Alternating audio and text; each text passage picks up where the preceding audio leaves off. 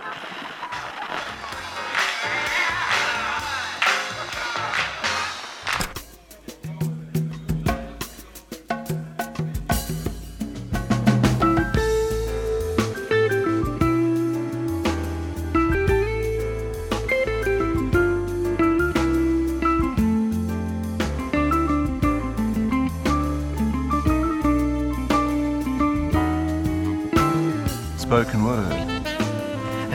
Melbourne's diverse poetry scene.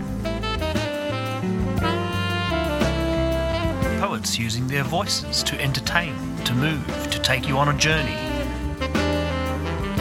connecting you to grassroots poetry and performance.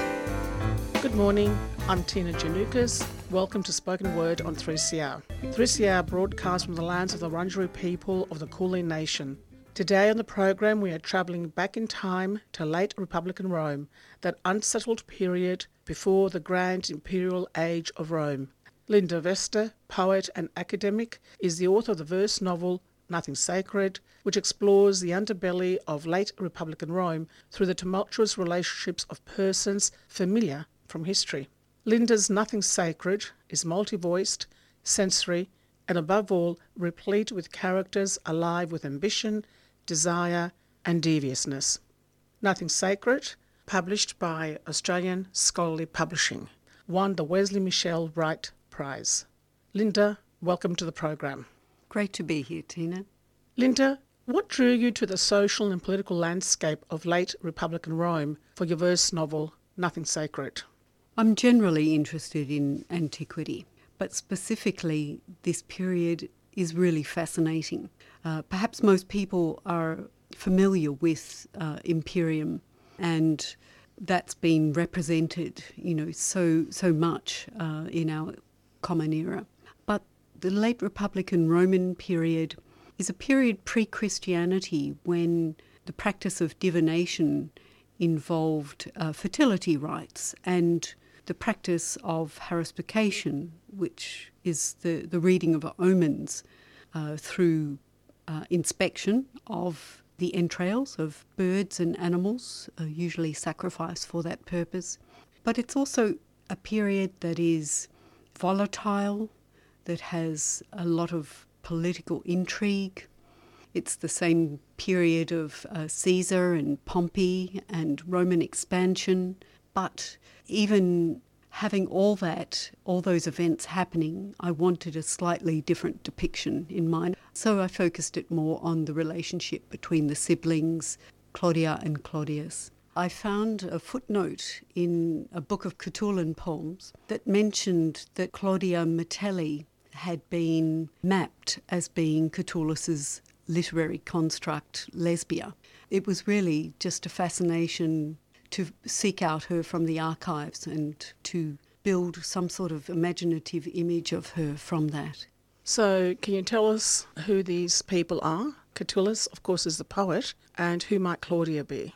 Well, Claudia Metelli um, was a, a noblewoman in late Republican Rome, born into the Claudian family, one of, I think, just probably a handful of powerful ruling families in Rome at that time. Nothing Sacred begins, like all good narratives, in the middle of the action, or in media res, as we might say, with a funeral procession. And as I read that opening poem, Awakening, I almost thought or felt or feared that the coffin would slip out of people's hands and onto the ground. Can you tell us about the poem and the way you begin the narrative? Yes, the book begins in prologue uh, with this funeral taking place, and it's an opportunity, as all verse novels do, to do some story world building and to introduce the characters to the reader. And for Nothing Sacred, this is quite important because it's the death of their mother that brings them closer, the two siblings, Claudia and her brother Claudius. Let's uh, hear that first poem where I think uh, these elements are very strong. Okay, awakening. Through labyrinthine streets, our lame procession hobbles to Mother's tomb on the Via Appia. Litter lurching, our slaves skidding on the dung smeared cobbles. So many dead, so many tombs, They nearly reach the city walls. Fathers hired mourners to wail, won't allow his children to beat themselves with grief. But when the stranger drops to her knees and ululates in hoots and howls, when she tugs her hair and complicated webs tangle her hands, when she pounds her forehead on the stones, her battered bones offer no catharsis, bring no relief. Claudius reads mother's eulogy. Exemplary Matrona, modest, faithful, chaste, unsoiled by the common crowd. This inscription on a nearby tomb Passerby, I met my end. Enjoy your life. No, you too must die. To be of the Claudii Pulchri, a legacy of bones and ash. How does the shadow of imperial Rome influence your narrative, knowing what was to come in a way that the major players in your verse novel, Nothing Sacred, do not? And why this title? I almost have the feeling that knowledge of the coming end for these characters' wider world inevitably calls the sacred into question in a peculiar way, for the world they know does not survive. Yes, um, Tina, you've picked up on my use of nothing sacred as being ironic. As a writer, I was aware that every one of my characters was going to, to die in the period that I had set the verse novel in. But the actual phrase comes from Juvenal and from a slightly later period in his satires, where he offers an anecdote about the type of man whom you invite to dinner and who proceeds to seduce your wife, your cook, your household. For him, nothing is sacred nor safe from his groin. So, you know, it's the way that you can utilize fragments that you borrow from the archive and then you know, imaginatively embed them in your work. Do you think that the shadow of death hangs over nothing sacred? Yes, there's quite a bit of death in the verse novel. All the main characters die one by one Crassus, uh, Caesar, uh, Pompey, uh, Claudius, uh, Catullus, even. Although I have to sort of invent the reason for his death, but since lead poisoning was very common, it was used in most the manufacture of most goods in that day. So I give him um, the sorts of physical and mental deteriorating conditions linked to uh, lead poisoning. But Claudia is essentially the only one left standing at 42 BCE. I wonder if you could read Claudius Returns, that I think touches upon the questions of power and so forth that are in Nothing Sacred. Yes, politics and, and power, it's, it's a, a central strand throughout the verse novel. And uh, in this poem, Claudius joins uh, Lucullus's campaign to rid the Mediterranean of pirates. Uh, so uh, this is Claudius Returns. I see what's kept you preoccupied. It's been seven years. Now my brother rushes in with the urgency of rebellion, winds, and tides. His mere presence stirs up the birds. They teem shrill, sweeping parabolas under the hemp net. Claudius grins when he sees the stage. A Skyna. For poems and plays. I open my arms wide as if to recite a line of verse. A monthly symposium. That's genius, Claudius suddenly smirks. By invitation only? I bet Cicero's irked. And what's this? He walks toward the saltwater pond. Pisces. Claudius swirls a fleshy hand across the water's rim, swaying the fronds of the aquatic plants until the mullet's lips pucker up and skim the surface, lacing it with blisters of small bubbles. Claudius intercepts my gaze, trained on him. Suddenly he shakes the water from his hand, Pompey replaced Lucullus's command, but that's not why I'm home. No? The word on the streets is he stirred up Lucullus's rank. Mutiny has a cost. They lost some territory to Mithridates, who fled to Colchis. But I'm not about to mention this. You heard about Catiline? Claudius sees. This is Rome. Cicero won't get away with putting citizens to death, but first I need to know everything. What do you say? You and I pay to break Cicero's seal. Intercept his letters. I can't believe the undertow I feel. An exhilarating thrill. Now, Tina, the citizen that Cicero had put to death was Lentulus for his part in a plot devised by Catiline, known as the Catiline Conspiracy. But it was shocking because there wasn't a death penalty. For all uh, the power and, and intrigue, they, they sent people into exile. So, um, this is one way that even though these characters have, you know, written in first person, they've only got their own perspective, they're not omniscient. But by being privy to Cicero's letters, they gain some privileged information about the machinations going on behind the scene and can then set about to undermine those steps. And Claudius, of course, takes the extraordinary step of getting himself adopted into a lower class plebeian family so that he can take leadership of it and he forms a gang. So this is where things really, you know, heat up and he's known as a firebrand. You know, he's dressed up in women's clothing to get access to the women only festival, the Bona Dea festival, uh, much to the chagrin of uh, Caesar, who then seeks to uh, divorce his wife. So, as a result. When um, I uh, read Nothing Sacred, one of its um, elements is its uh, sensuality. Its um, undertones of sexuality. And I thought very much of the Roman poet Catullus, that is a character in Nothing Sacred.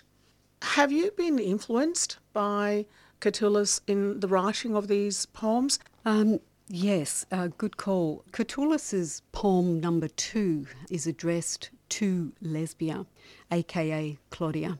And his poem number two reveals his desire, if only Lesbia would let him play with her pet sparrow. The sparrow, of course, considered uh, sacred to Aphrodite and associated with pleasure and procreation. Thus, Catullus's poems draw upon uh, this layer of, of sexual metaphor. And I chose to do likewise in the verse novel. So, in the poem Valentine, I have Claudia preempt, if you will, uh, Catullus's poem number two. The poem moves between uh, the etymologies of English, Latin, and Greek.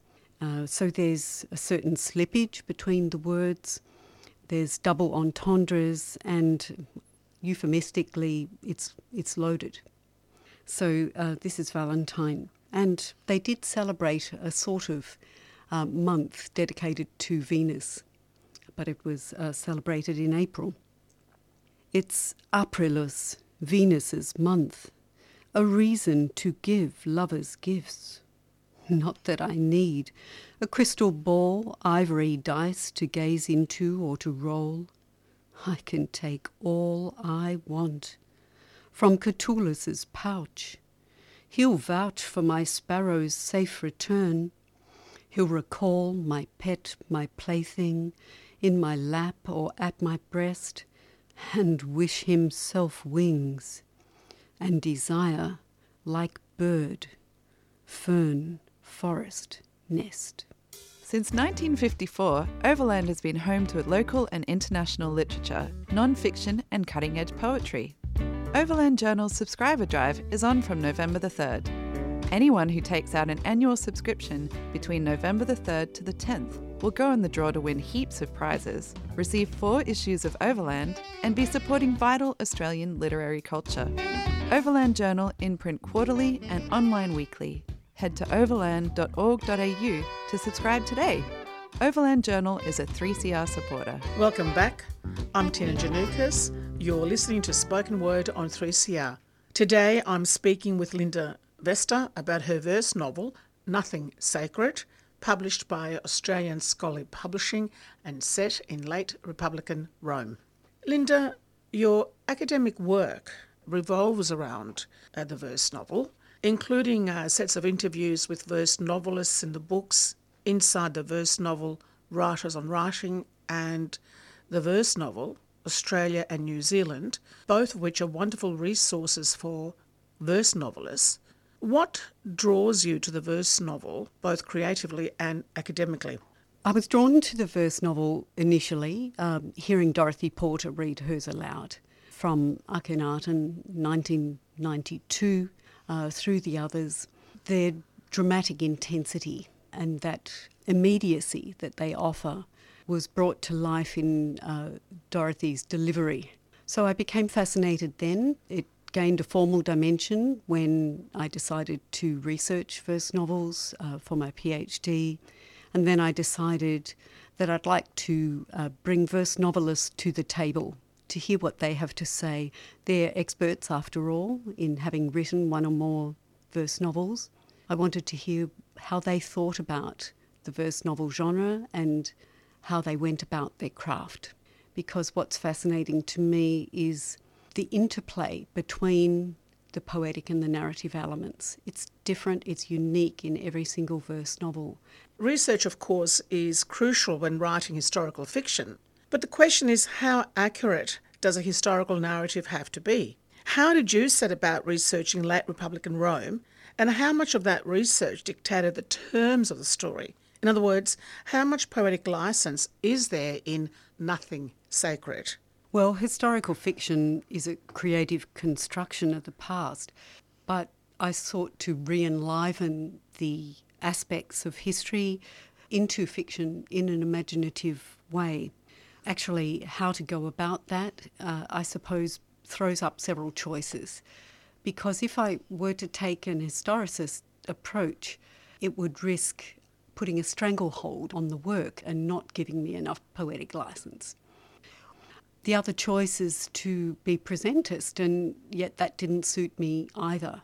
To impose uh, a present day lens on the events of late Republican Rome just wouldn't be appropriate. So, really, what I tried to do uh, was to build up the verse novel in layers. I was researching the whole time, probably about five years, and uh, writing mostly there was very little information to go by. For example, uh, one poem, Gargantuan, is about the killing of 20 elephants in uh, the Munera, in the animal games. But really, while that is an actuality um, and it's written in Cicero's letters to Atticus, it's just a line or two and there's no elaboration. So I just imagined the whole scene myself well, let's hear that poem. Okay, Gargantuan. As promised, Atticus, my report on the exceptional Munera held four days before the nones of September. Pompey's conquest of Africa brought back strange beasts. You know the ones, large ears that flap and fan like palm leaves. The sound these beasts make is hollow and resonates like the horns that signal, let the games begin. I can tell you, though, twenty of them all at once bring forth an incredible din. The spearmen attacked twenty such beasts, lined up and released their spears in lots. The beasts stamped their protest in the sand, full thickness of foot until the dust rose up. But gargantuan as they are, they could not be lashed into a rage of bravery, only one separated from the herd and charged repeatedly. Each of the others gathered the young. With one long bristled, probing trunk, they tucked the calves between their legs. Though the rattle of spears rained down on their backs, they remained collective armour this behaviour from beasts. Needless to say, they succumbed to the will of men and knelt heavy, tiresome deaths. The calves were left standing, surrounded by the humongous corpses. Then, as volley upon volley began to silence them, their trumpeting dissolved in bleats, and like newborns to teats, they fell to their meagre ends with little pageantry. Yet, having said all this, Atticus, it's the citizenry who puzzle me. Not only did they cover their ears, they began to weep. In fact, they wept profusely. It was on for young and old, Matronas and Viroes. Sight unseen, hard to believe. Dead beasts, they've seen them many times before. And many times before this entertainment, as you know, afforded them much pleasure. Yet the death of these beasts moved them deeply, more than the mastery of the spearmen. The crowd began to thin, and as they made to leave, they hurled abuse, not cheers, at Pompey, their general. Yes, you read right, no need to rub your eyes. I, Cicero, mislead you not. They turned on quiff and smirk. I leave you to consider this final thought. Fourteen statues flank the theatre. Each conquered nation is represented here. But where is the thrill of bloodlust? Where is all the talk of war? So I suppose Cicero there is reading the reaction of the public to the killing of the elephants as emblematic of a perceptible shift in public opinion at Rome. And you imagine that in the poem so wonderfully. Thank you. Um, the volatility of Rome is part and parcel of it. With the use of language, I suppose, even though it was an actuality, I had to also think of it from today's time and how readers would be revulsed by this. In a sense, I compensated by trying to make the language as seductive and, I suppose, beautiful as I could. I aestheticized the scene, which was hard to do. As I read through Nothing Sacred, and of course I've read it several times, I was struck again on this latest rereading I did on just how independent each poem is from the others. Though you're telling a story about late Republican Rome, you're doing so through the intense variety of the characters' voices. In a way, the reader or the listener is constructing the narrative as they go along. How important is it for you that each poem can stand as a poem in its own right even as strands of narrative connect one poem to the other? Uh, very important. Um, the verse novel, like a novel, has plots um, and has character development and uh, several strands that might be interwoven as they are here.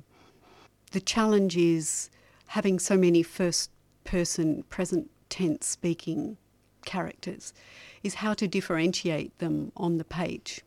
Uh, so with Cicero being an orator, I gave him uh, a stilted voice, and I'd use uh, a, a, dash to um, indicate this. With Catullus, I, I, tried to make his voice sort of witty and clipped to show that he was from a different class. He was from outside the elite. He was of the equestrian class. So there, there's subtle ways that I try to shape the language to convey character. I'd love to uh, hear the poem Right Hand Man. Yes, this is um, Claudius talking to his henchman, Cloelius. I'm in the Senian baths, of all places, Cloelius, when talk about a lack of discretion. Some would be assassin comes up to me, Psst, Claudius, and wants weapons quite specific a parazonium in a scabbard, and clubs. No questions asked, and all by nightfall. I shift along the rows of wooden benches in case somebody's listening. There's the sound of lapping water, acrid smoke from the furnaces, the heated floor, the wisps of steam, that musky mildew smell. But no conspirators, as far as I can tell. So with a callous laugh I nod to the phallus-shaped fascinum round his neck. What need have you of weapons? Only then I note his gaunt face, scraggly beard, narrow hips, and pigeon chest. On second thoughts, come back today with payment. Exchange takes place outside the city gates. No names mentioned Cloelius, but his ass is woollier than a flacati. I'd recognise that Kuluth anywhere again. The weapons, that's where you'll come in.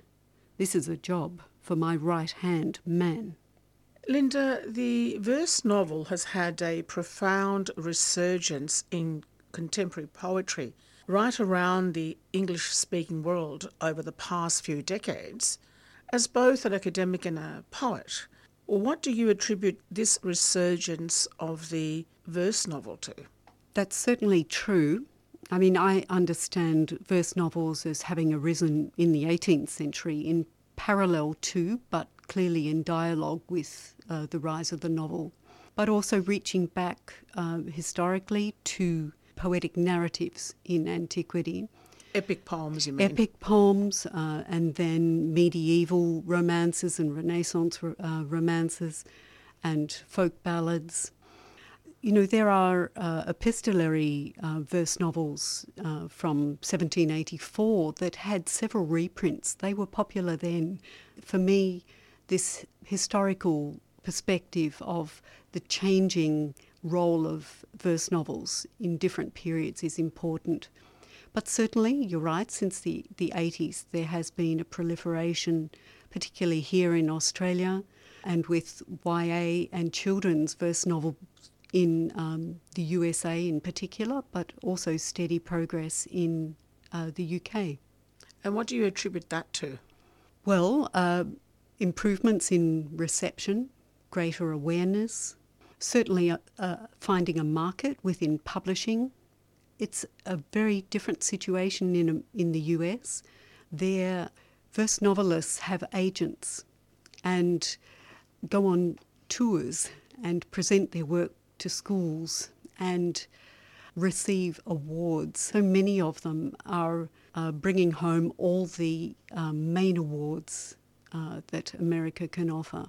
So it's it's huge, um, and it's great to see that shift because it's uh, been an underrated genre. Linda, let's have a final poem, shall we? All right, um, I'll read name dropping. It's an exchange between Catullus and Claudia, where Catullus realizes that uh, he can't just chat Claudia up, that he's uh, really not of the same class as she is. But anyway, he we'll see how he fares.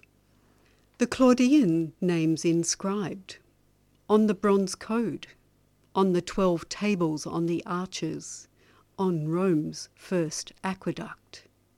But of course, I say, as Claudia recites her credentials, sarcasm tinging my tone. She's pretentious, I'm irked, yet I'm holding my breath. Each sweet grape she plucks from the bunch hovers before my lips. On the first Appian Way, remarkable, and on the August consul list. Let me guess, scores of times. So one of your forebears must have been a Vestal Virgin. One of your forebears was a Vestal Virgin. Suddenly, my face drains. My credibility plummets to my knees.